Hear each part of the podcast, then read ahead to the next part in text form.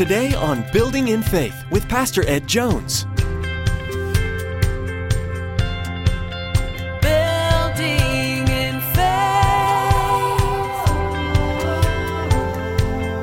We get into a conflict, into some war, and then we say, God, come and help me fight my battles. Battle, the battle's yours, Lord, now. No, no, no. We should be living our life understanding that we are in spiritual warfare.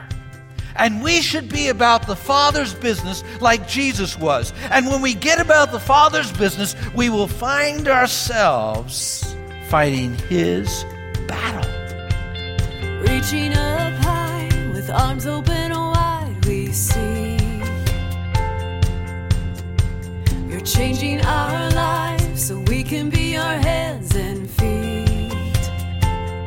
As Pastor Ed continues with his teaching series through the book of Joshua, he'll be encouraging us to take spiritual battles more seriously. The first step we need to take is to truly understand that even though we don't see the enemy at work, he's unfortunately very active in the world today. Since Satan can't hurt God, he goes after his children. As Christians, we have been given the power of the Holy Spirit that lives within us. It would be silly of us to try and fight these spiritual battles in our own strength. Now, here's Pastor Ed with today's message entitled, From the Agony of Defeat to the Joy of Victory.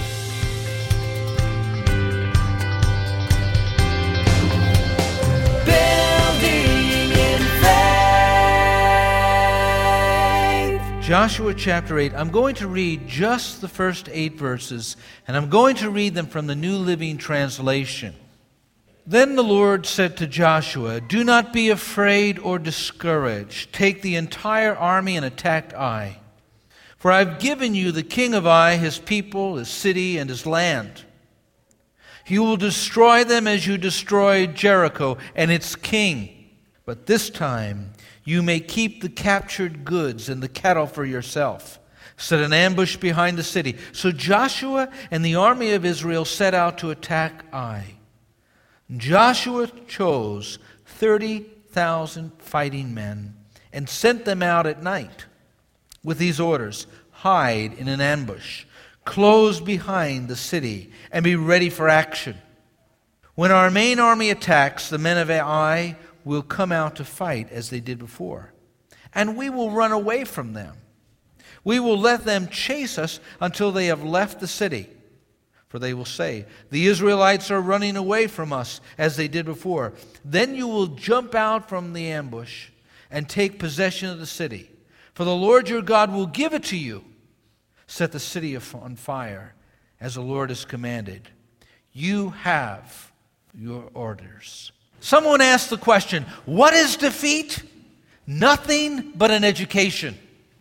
Nothing but the first step to something better. What is a defeat? Nothing but an education. Nothing but the first step to something better. The title of the message is From the Agony of Defeat to the Joy of Victory. I have a volume in my library given to me by my father in law, a volume of sermons by F.W. Robertson. He was one of the great preachers of the 19th century. And one of his texts was taken from Philippians chapter 3, verses 13 and 14. I want to read Philippians 3:13 in the New Living Translation. It says, "No, dear brothers and sisters, I am still not all I should be, but I'm focusing all my energies on this one thing, forgetting the past and looking forward to what lies ahead." Now, on a sermon based on this text, F.W. Robertson said this Life, like war, is a series of mistakes.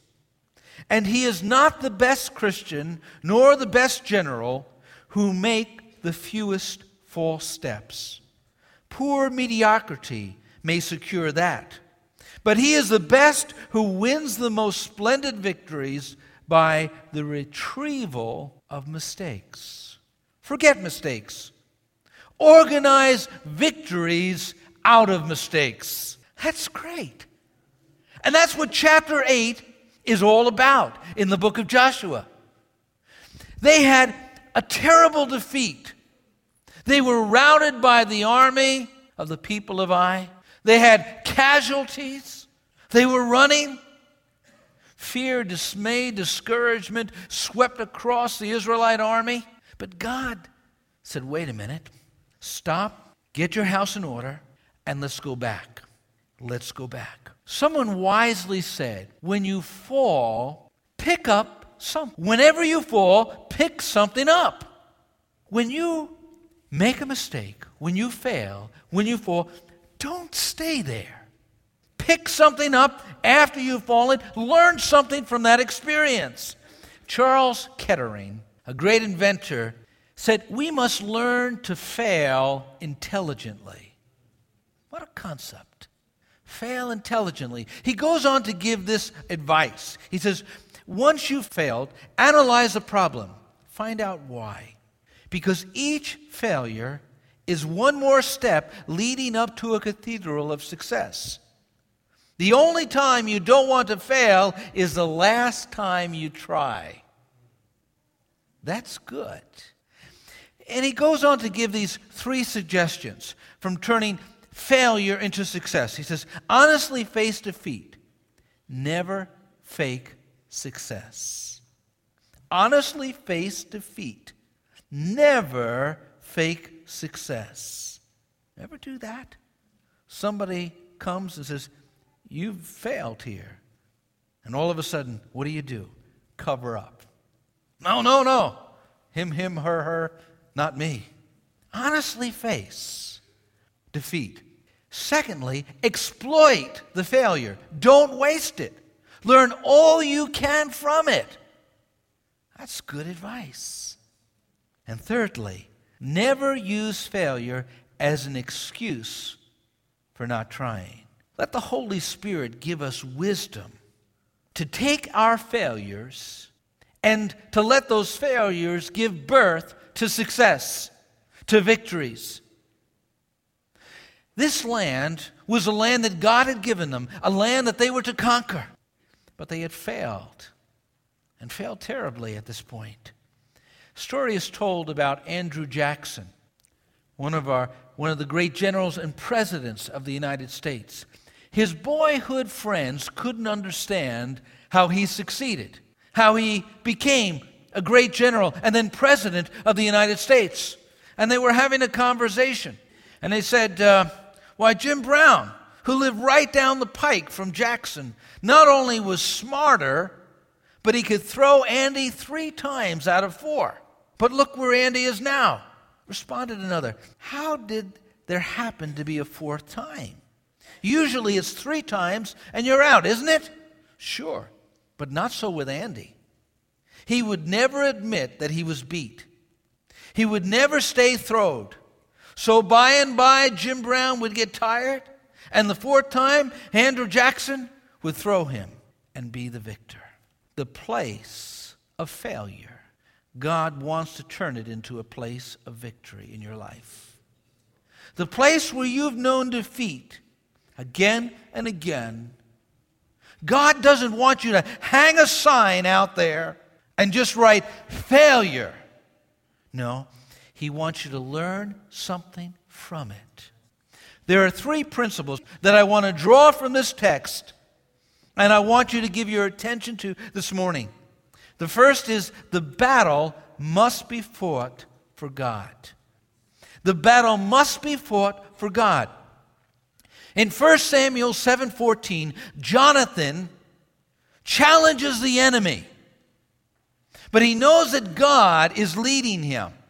And he says this, all those gathered here will know that it is not by sword or spear that the Lord saves, for the battle is the Lord's, and he will give all of you into our hands. Now, Jonathan was King Saul's son, and he was busy fighting the Philistines. And he said, The battle is the Lord's. You know what most of the time we do? We get into a battle and then we invite God in. We get into a conflict, into some war, and then we say, God, come and help me fight my battles. Battle, the battle's yours, Lord, now. No, no, no. We should be living our life understanding that we are in spiritual warfare. And we should be about the Father's business like Jesus was. And when we get about the Father's business, we will find ourselves fighting His battle. Because we've been praying, Thy kingdom come. And God is giving us His agenda for the kingdom, and He's sending us out to fight. In Joshua's encounter when he went out to survey the walls of Jericho in Joshua chapter 5, do you remember the theophany, the encounter with God that he had? He saw this man with a drawn sword, ready for battle.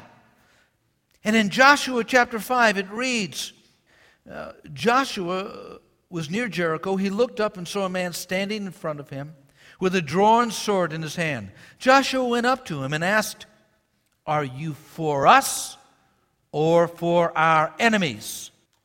God's reply Neither. Neither.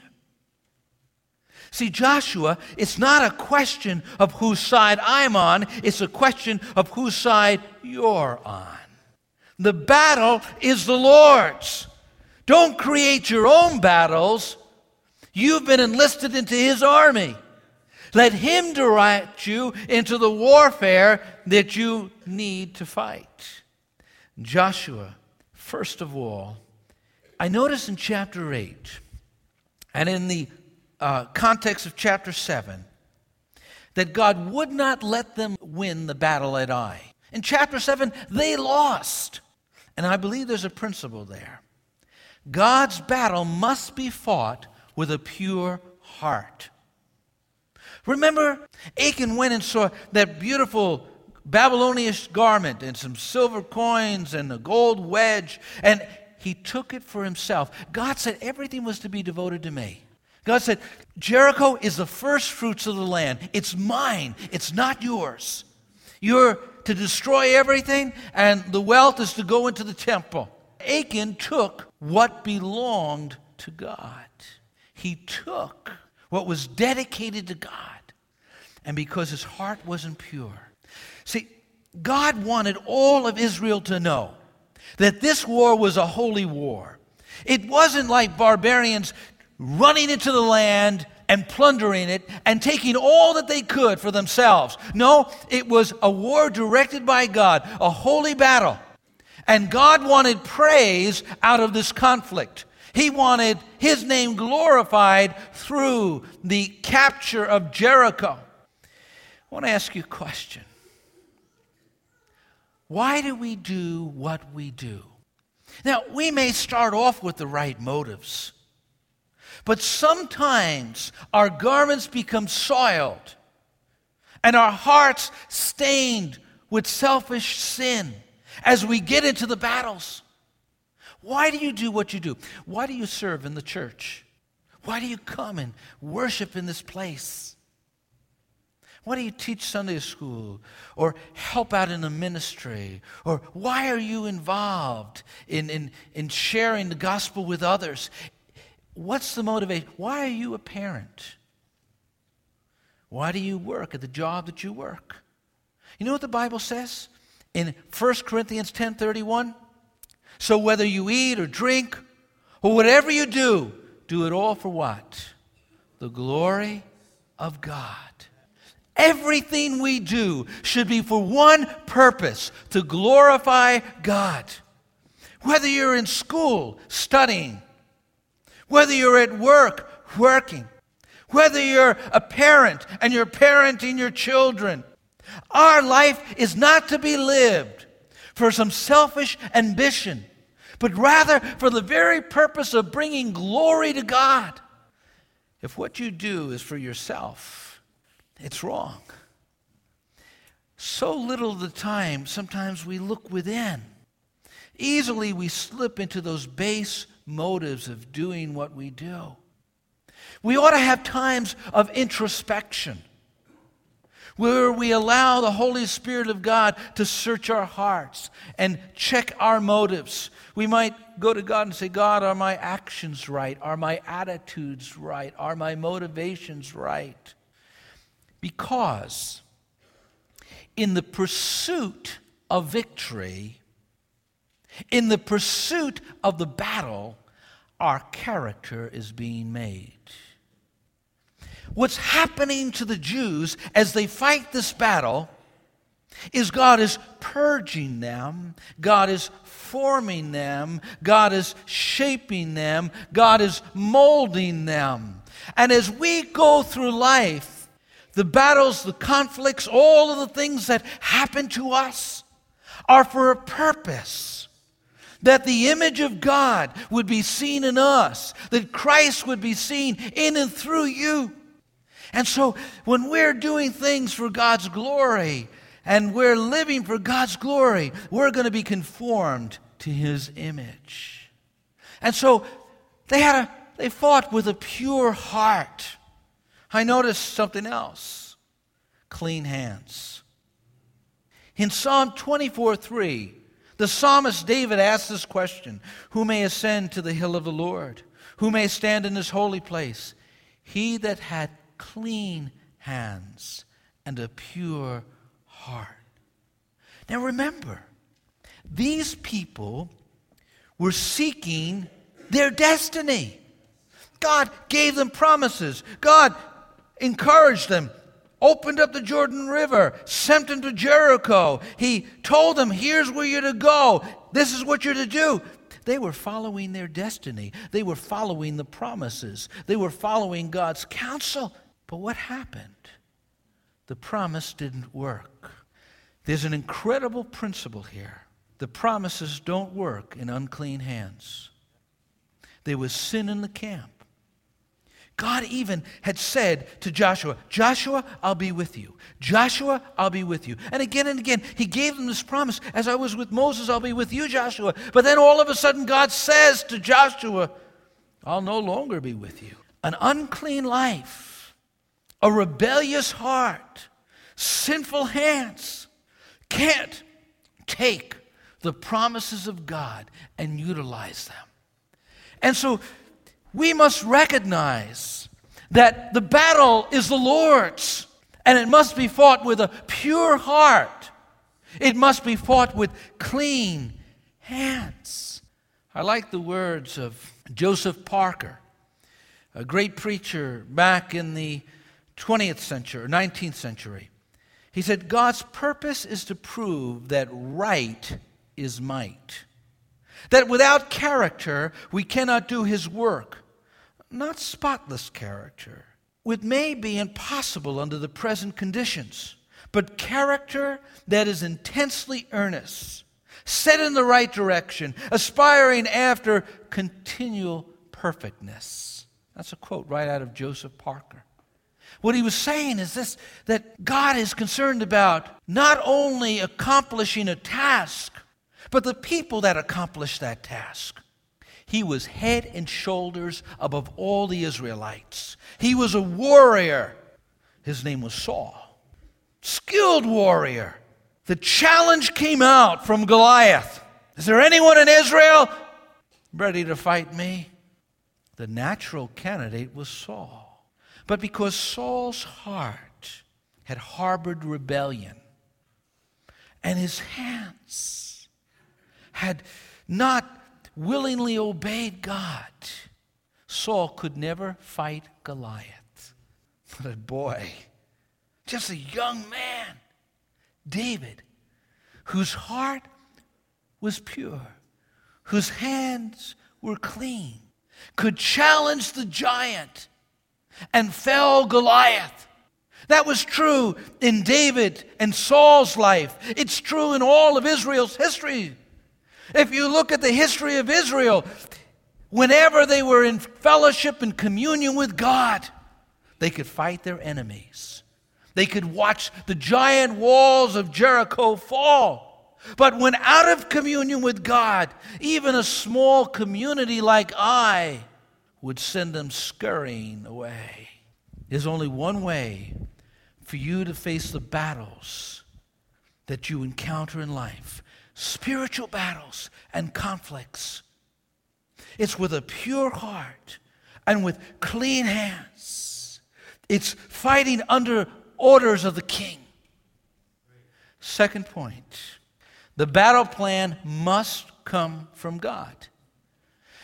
Again and again in the life of David, the great spiritual warrior, David said this He inquired of the Lord.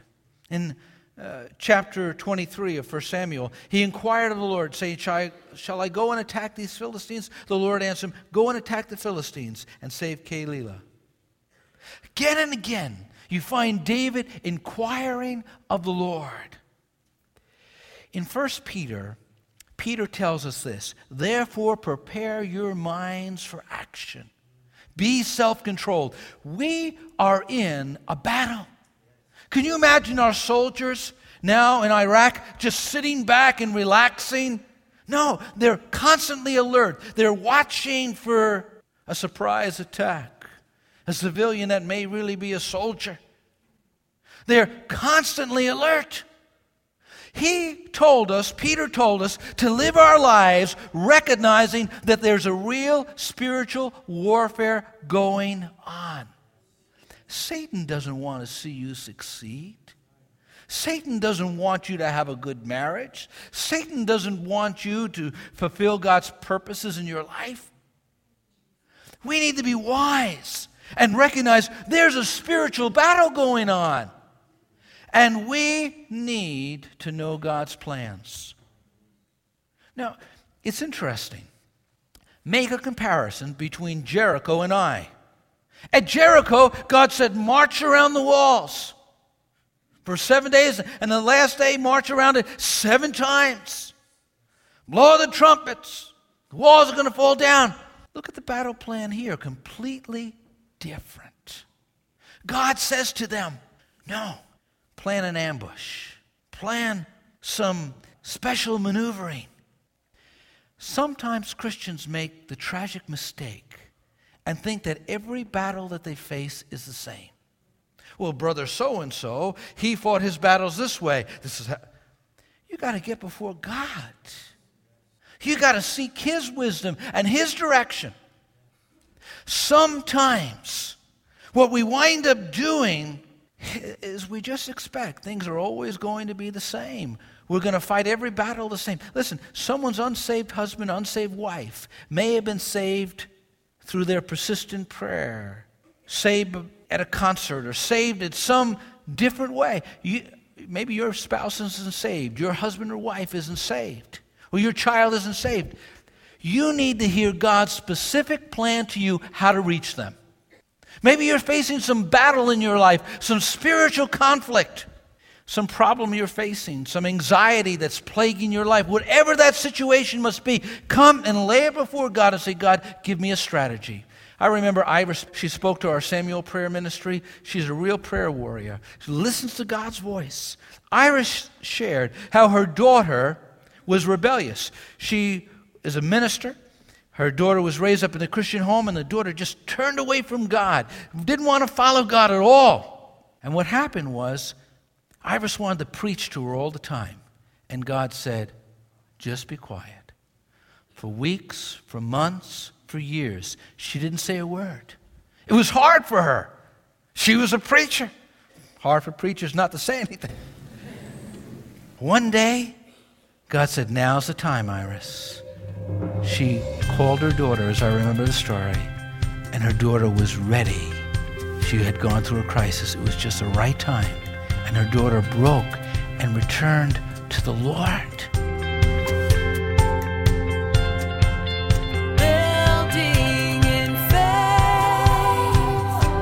We want to encourage you to share this message with your friends and family. We know that God's Word never returns void. We've made it really simple. Visit buildinginfaithradio.com and click on today's date. Then you can share today's message on your Facebook page and Twitter feed, or even download a copy to share. Again, that's all available at buildinginfaithradio.com. To learn more about Building in Faith, or to get a free copy of today's teaching, simply log on to buildinginfaithradio.com. That's buildinginfaithradio.com. Although Building in Faith is a huge blessing, we pray that it's not your only source for the teaching of the Word of God. It is our hope that you're attending a church that teaches God's Word from beginning to end. If not, we'd like to invite you to join us at Faith Assembly for worship on Sunday mornings at 9 a.m. and 11 a.m., and Wednesday evenings at 7 p.m. For service times, driving directions, and more information, log on to buildinginfaithradio.com and follow the link to Faith Assembly. Or feel free to give us a call at 845 462 5955. Well, that's all the time we have for today. You've been listening to Building in Faith with Dr. Ed Jones. Please join us next time as Pastor Ed continues teaching verse by verse through the book of Joshua, right here on Building in Faith.